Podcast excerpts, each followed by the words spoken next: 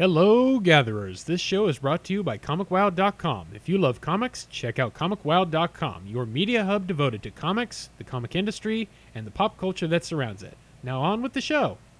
Welcome once again to another wacky and zany episode of Indie Comics. I am your host, Jeff, and I'm pretty sure you've heard me a time or two on the Grand Geek Gathering, on many a spot, and just whatever shows you've had the pleasure of listening to.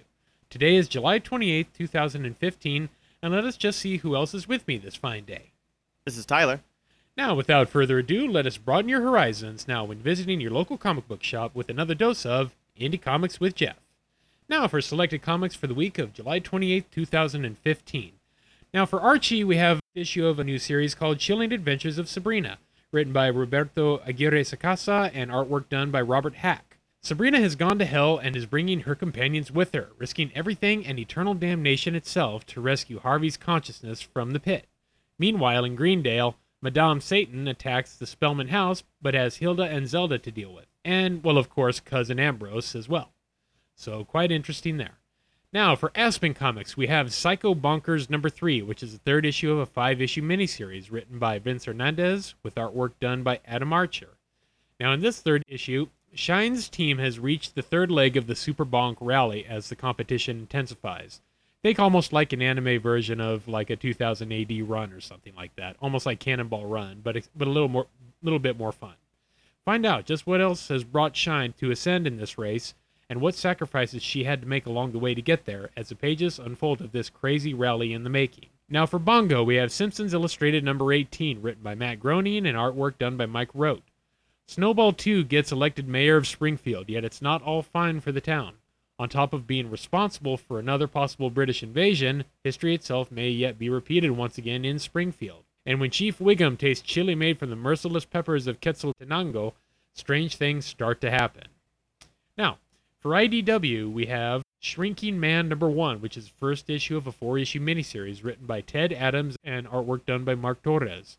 Now, in this comic book adaptation of Richard Matheson's acclaimed novel, Protagonist Scott Carey faces daily challenges. He shrinks a seventh of an inch day by day and deals with a lot of pressures along the way with that. And for Red 5, we have Drone number 3, which is the third issue of a four issue miniseries, written by Scott Chitwood and artwork done by Randy Kintz. Weaver is now a hostage of the enemy drones, and his friends go on a mission to rescue him. But what unusual source of help do they seek to do so? Find out in this penultimate issue of this spectacular four issue miniseries. Now, switching our gears, let's go to our blast from the past, reviewing an oldie but goodie. The one we are looking at today is Love and Rockets. Now, this is an ongoing comic penned and drawn by the Hernandez brothers Gilbert, Jaime, and Mario. Stories contained in the series volumes are completely independent of each other, with brothers Gilbert and Jaime doing most of the stories concentrating on a focused set of characters as well as their development. Now, it was among one of the first comics that followed in wake of the alternative comics movement of the early 1980s. Basically, in a nutshell, guys, alternative comics was something that was kind of independent for its day. It's something that didn't follow the big two. It was also known as underground comics. It was where people started to try to pen, write, as well as publish their own material. And the Hernandez brothers are like the perfect example of what was going on at this time, and it still follows a, a tradition and enduring legacy even in today's independent comic book world. Now, the first issue of Love and Rockets was self published by the brothers in 1981. But in 1982, Fantagraphics, which is an independent comic book publisher, picked up the book and republished the issue with a color cover. Now, the comic itself was published at a magazine size, which was something pretty unusual for comic books back in its day, especially if it was an ongoing. Usually you had your standard uh, comic book size, and we've all seen them before. But to have a comic actually in a magazine size is something really to be said for back in that time, as well as pretty unusual today. With either Gilbert or Jaime, or any of a number of, co- of contributors doing the cover art depending on whose turn it was, they tended to rotate. It would be Gilbert's turn one time, then it would be Jaime's, as well as other contributors. So it was definitely a group effort. The first volume by the way, it has three separate volumes. The first volume was from uh, 1982 to 1996. That was a long time ago. Yeah, exactly. A very long time ago. The second volume was roughly from about 2001 to 2007. And the third volume has been roughly going on since about 2008. First volume, like I said, ended in 1996 with 50 with 50 issues total. Well, the second volume ran from 2001 to 2007, and you had round about 20 issues in standard American comic book size. No more of this magazine size going on. But a third volume started in 2008 as Love and Rocket's New Stories, and currently had its most recent issue, which is number 7, penned in February of this year in 2015, and is done in a 100 page graphic novel size issue.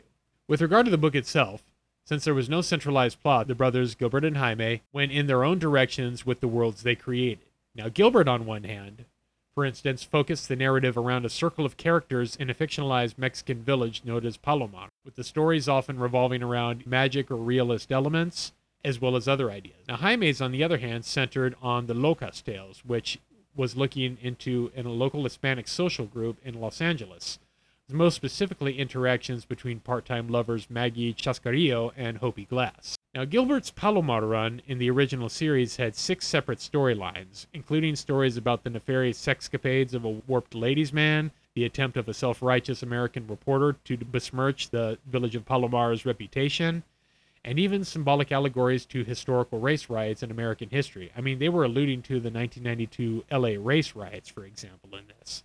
I mean, they really touched on some major social issues of the day in this book as well. Now, Jaime's Locas run in the original series looked into issues of science fiction elements, but also looked into emotional breakdown and aftermath. It followed punk rock lifestyles, also looked at ghost visitations, and even used elements of Peanuts and Dennis the Menace inspired artwork. That's awesome. Oh yeah, I mean it's it's that that won me. It's it's it's a hodgepodge basically of everything, and I really emphasize the punk rock lifestyle because, and we'll be looking at this especially when we look at the brothers and how they came to be in the comic books world. Now, one interesting aspect of this book is how time goes by in the narrative in a relativistic manner despite the medium's constraints. In other words, it's still real time. It's still going on. Things are going on. It's not like some comic book. It's not like some cartoon where everything is set back to zero once the issue is done. It's still going on as the series was going. The Palomar and Locas runs have been collected into one volume editions by Fantagraphics, though sadly not every single story of these runs are within these volumes. The original Volume 1 run is contained both in a 15 volume paperback library and even a seven volume mass market paperback series by Fantagraphics. Edited segments of the Palomar and Maggie segments are contained in four hardcovers, so for those that don't want to have to run around trying to find the TPs, you have that option to look for the four hardcovers. Now, the new stories are currently contained in seven annual trade paperbacks. This is interesting more on a, on a cultural level about trying to find for mass media. Several attempts have been made in to try to make Love and Rockets into a movie or television series, but sadly for the longest time the movie rights were held up in litigation. Recently, though, in 2013, Gilbert announced in Toronto that a deal was made to make a movie out of his Palomar saga and that he was currently writing the script for it. As far as updates since then, I've not been able to find anything new about that, but that could just mean that he's still working hard on the script, and hopefully we can see something on the big screen anytime soon. Good for them. That's awesome. Exactly. Especially in this day and age in which more indie stuff is getting to the big screen. You gotta love it.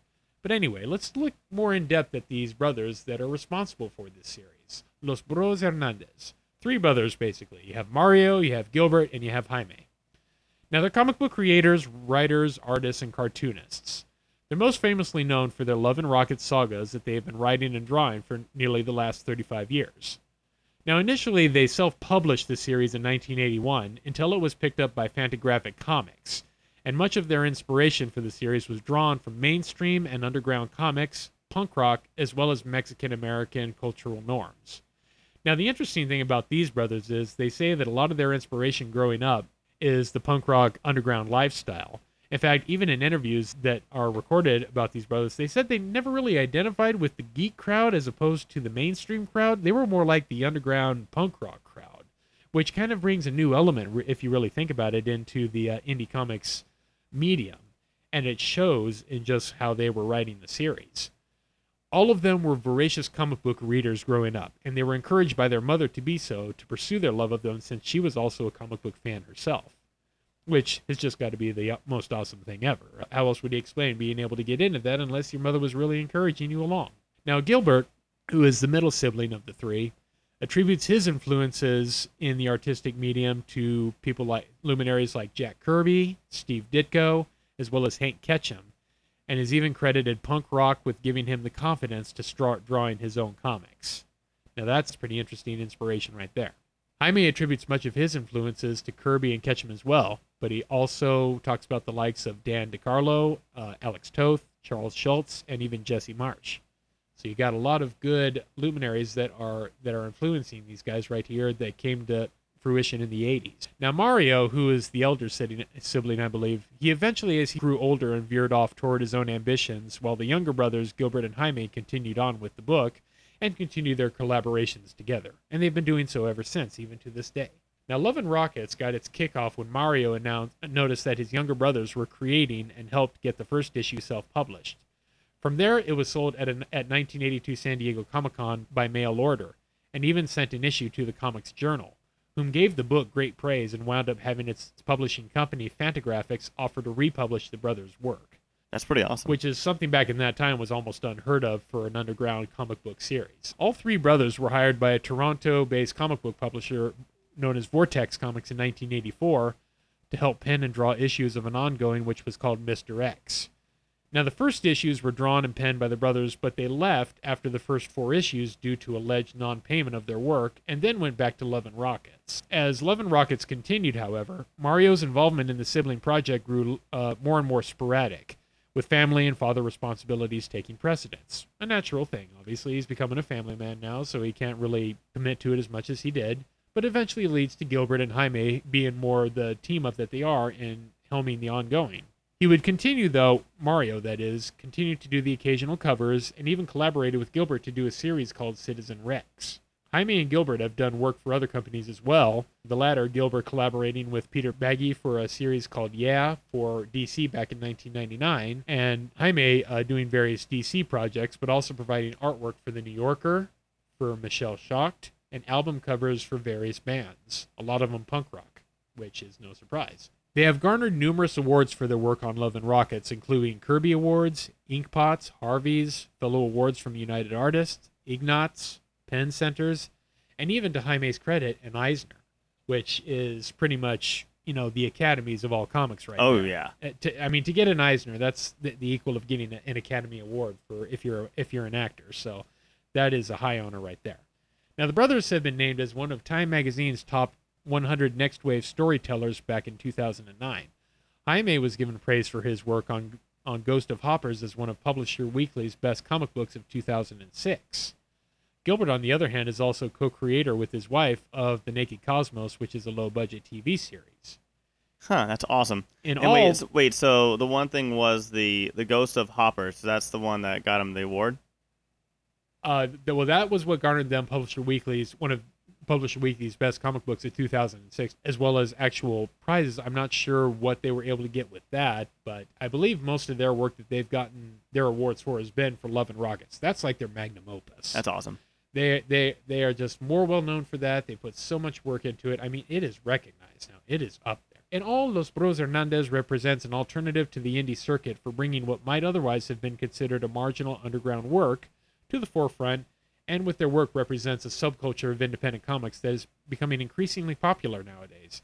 Because you see a lot more artists nowadays in the independent circuit are going the way that they once did and you know start to self-publish and get themselves out there and it's especially easy with things like webcomics nowadays for them to put their work out there on the internet i think a lot of it has to do with these brothers getting on the mainstream well not the mainstream but getting out there with their particular comic and becoming well known and bringing something that otherwise might have just been an obscure comic that had it not been picked up by fantagraphics we would probably never even know about nowadays but because someone gave them a chance we have their everlasting legacy right there and i think that's just amazing Anyway, thanks for tuning in. You can check out our other shows and offerings available on iTunes and Podbean.com. Rate and review us, and please send any comments or questions to grandgeekgathering at gmail.com. Stay updated and informed by following us on Facebook, Twitter, Instagram, and Twitch TV. This show has been brought to you by the Grand Geek Gathering Network. Have a great weekend. GGG! Los Bros Hernandez.